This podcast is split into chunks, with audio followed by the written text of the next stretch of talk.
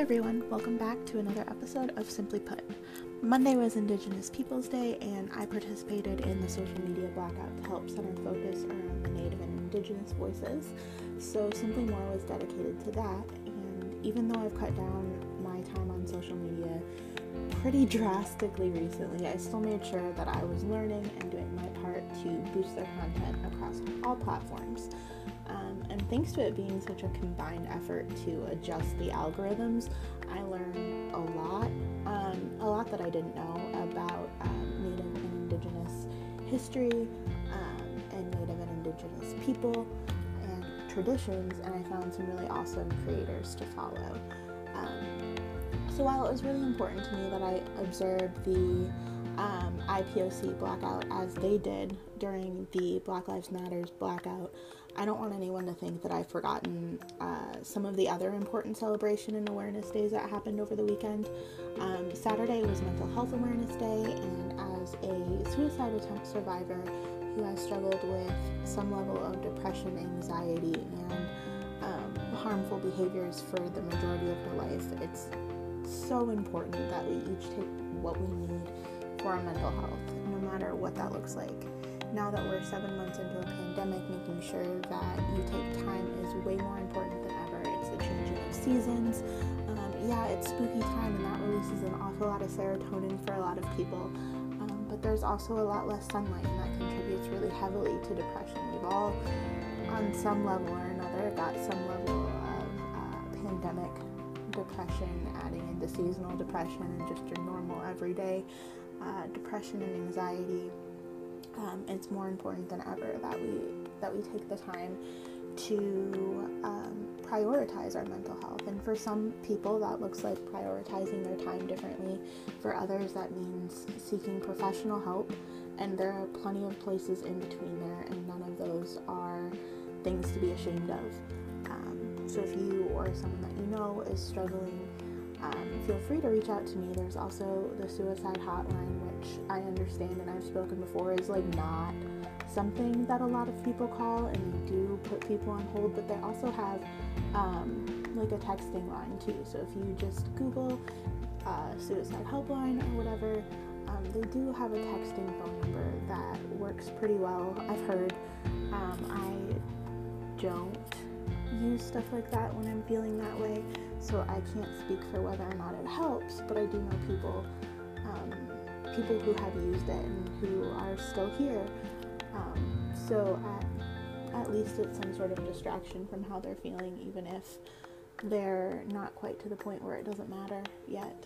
Um, and that sounds really horrible, and I don't mean it to, but um, you do. You get to a point where it doesn't matter what anybody says or what anybody does. This is what you're going to do what you feel like needs to happen. And once you get to that point, there's not a whole lot of, of outside um, interaction that's going to make a difference. And there's also no shame that. So, if anything, that means pay closer attention to your friends and your family members, pay closer attention to your own mental health, and please, by all means, do do what you need to do to be okay because it is not a kind world out there. Um, not only with the election, but um, like the pandemic and it being bomb bomb bomb National Coming Out Day on Sunday, which was a segue that I didn't mean to make, but um, members of the LGBTQ community um, are going through some struggling right now, especially if they have gotten married or they plan on getting married not everybody does, no matter what your sexuality is. There are plenty of people who are just like, I don't believe in marriage. Um, but for a demographic that, what, five years ago, earned the right to be legally married in all states, and now it, it's looking like perhaps that's not as much of a surety as it was before. So, if you're part of that community, my heart is with you. And on that note, I'm late to the party, but here we are. Want to talk about coming out. So it took me a long time to accept my sexuality, and I've rolled around a lot since I was a kid from thinking that I was gay, to praying I was straight to finding an in between place until finally uh, I hit college and I didn't care what labels were. Um, I decided that they didn't matter. But here's the thing though like, as much as I um, will happily bounce around presenting as femme or masc or androgynous in my appearance um, without considering myself non binary or genderqueer, I can't or I couldn't give myself that same amount of leeway when it came to sexuality. Um, up until recently, when somebody would mention sexuality to me or ask, I'd just kind of flounder around, and I usually just answered with some level of not straight, and then kind of left my way through it and hoped that the question stopped there. And it wasn't because I was uncomfortable so much as it was like I didn't know. And um, didn't really know how to go about finding out it's been a subject of a lot of conversations I've had recently. Not necessarily my own sexuality so much as exploring sexualities in general and um, talking about the ebbs and the flows from our teenage years into adulthood and then adjusting ourselves and our labels as needed along the way. Like sometimes that means moving a little bit more to the left or the right than we were, and sometimes that means yeeting ourselves to a complete different side of the spectrum um, but like the conversations happened and and they were really nice um, and enlightening because I kind of realized recently that those labels do matter to me. Um, I want to be able to answer that question really confidently without just floundering around, and not straight didn't seem to be something um, that I was comfortable with anymore you know, when I first started saying, oh, well, like it doesn't matter, I'm just not straight, I meant that and I was fine with that and I was comfortable with that. And now I feel like I just turned 30 and I should be able to say something um, better. And I sat with the realization that all of a sudden those labels did mean something to me a bit, and I wondered what had kept me from being open about it before. Which seems ridiculous because yeah, like I set my profile picture or like my Facebook profile to likes women and men after college, but I also made a very conscious decision that I would be the only person who could see it. Um, and I'd had women interested in me who I probably could have been really happy with, and I was just never willing to even consider it because it wasn't fair to pursue anything with someone I'd be afraid to introduce to my family. Um, knew what it what it felt like on a friend's level to um, to not want to be introduced to a certain family member because they're racist or to not being able to go over to their house after school because their dad didn't like black people or their mom didn't like black people or like whatever. I I didn't want to do that to someone that I cared about or had potential to care about. Um, but none of that changed the fact that like my first kiss and my first sexual experiences were with girls, well, a girl. Um, and that was before there was any talk of sex ed, uh, let alone any understanding of the labels that existed. It's not a knock to how old I am so much as it was an indication of like how young I was at the time. So things between her and I started to become more of a thing, and we would seek each other out rather than just, um, oh, like we're friends and we're exploring. About the same time that Ellen came out, and I would sit and I would listen to my family talk about it, and it was awful. It wasn't uncommon for people to call her Ellen degenerate, and while she definitely has been a subject of problematic behavior for the last hot second now, that's that's not the same thing. like attacking somebody for the things about themselves they can't change will never be okay, no matter how problematic they are. Um, so it was super off-putting to me back then, and it's even more gross now. But it led me to believe that being gay was a bad thing, um, and that it would send me to this like mysterious hell that I didn't believe in then, and I don't really believe in now. but no one talked about there being other options besides being just gay and straight. And if I was enjoying fooling around with girls, then obviously I must be gay. But I didn't understand what that meant. I wasn't 10 yet, not even 10. I think Ellen came out in like 99. Uh, and nobody really described to me what being gay was well back then. Um, there was definitely still this level of taboo around discussing sexuality in general. It didn't matter what that sexuality was. Like nobody wanted to talk about it, especially not with um, an eight or nine year old girl.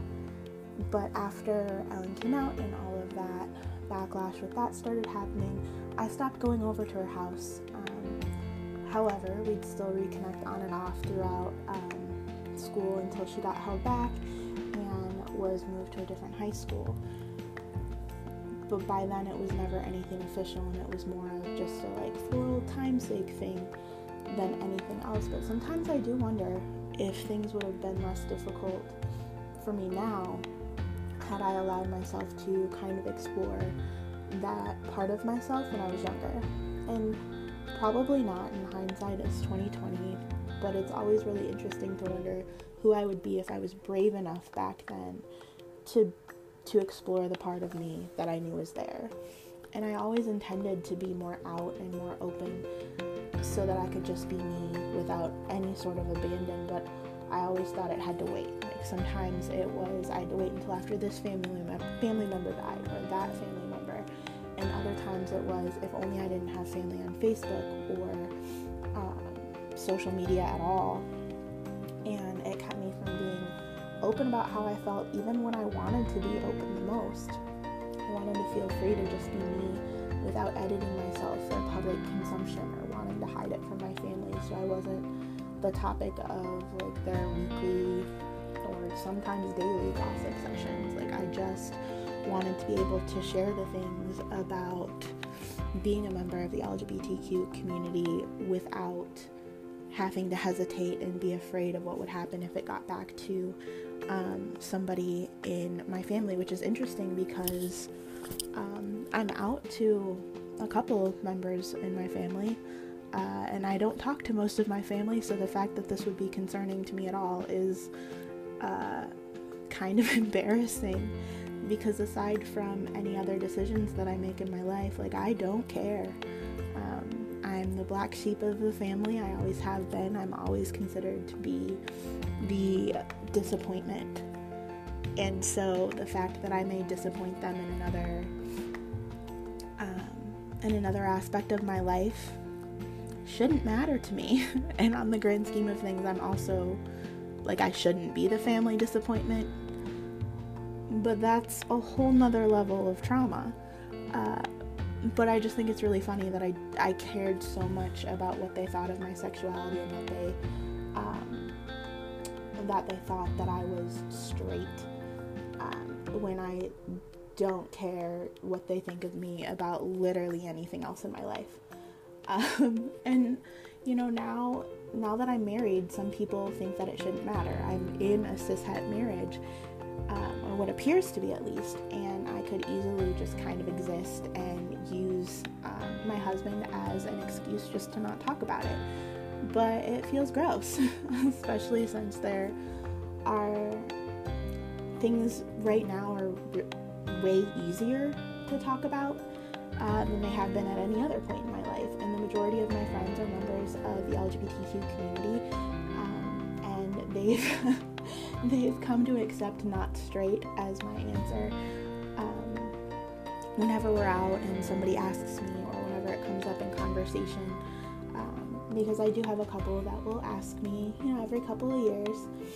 Um, but we've been spending a lot of time poking around where everyone is in hopes of finding a better description with more in depth labels now that they're available. Because, like, when we were young, there wasn't, um, like, pansexual and demisexual and omnisexual and even, uh, like, yes, transgender um, people existed, obviously, but we didn't talk about them to the extent as we do now, or like non binary people, like those were things that existed in the pocket where people uh, were out with with those identities, and that was not where we grew up. Um, I do have trans friends from high school now, um, but they didn't they didn't come into that until later in their life. Even though like we knew that they struggled with their gender identity, um, finding out that it was a thing and and I don't know exactly what you would expect like a very Christian, very white, very small town community um, to do to their members of the LGBTQ community is exactly what they did, and I guess that's probably the best way to explain it. But now that we're older, even though a lot of us are married or in long-term relationships, um, it's been really interesting to to talk about where everybody is and explore what different labels are and talk about what they mean to us and whether or not they fit and and having those conversations has helped me become way more comfortable talking about my own sexuality.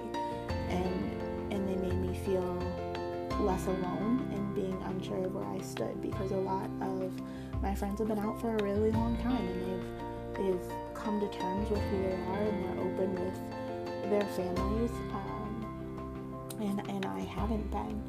So the fact that they were so far ahead of me in their process of coming out and still are now coming back however many years later and and looking at things and maybe adjusting themselves is is really comforting.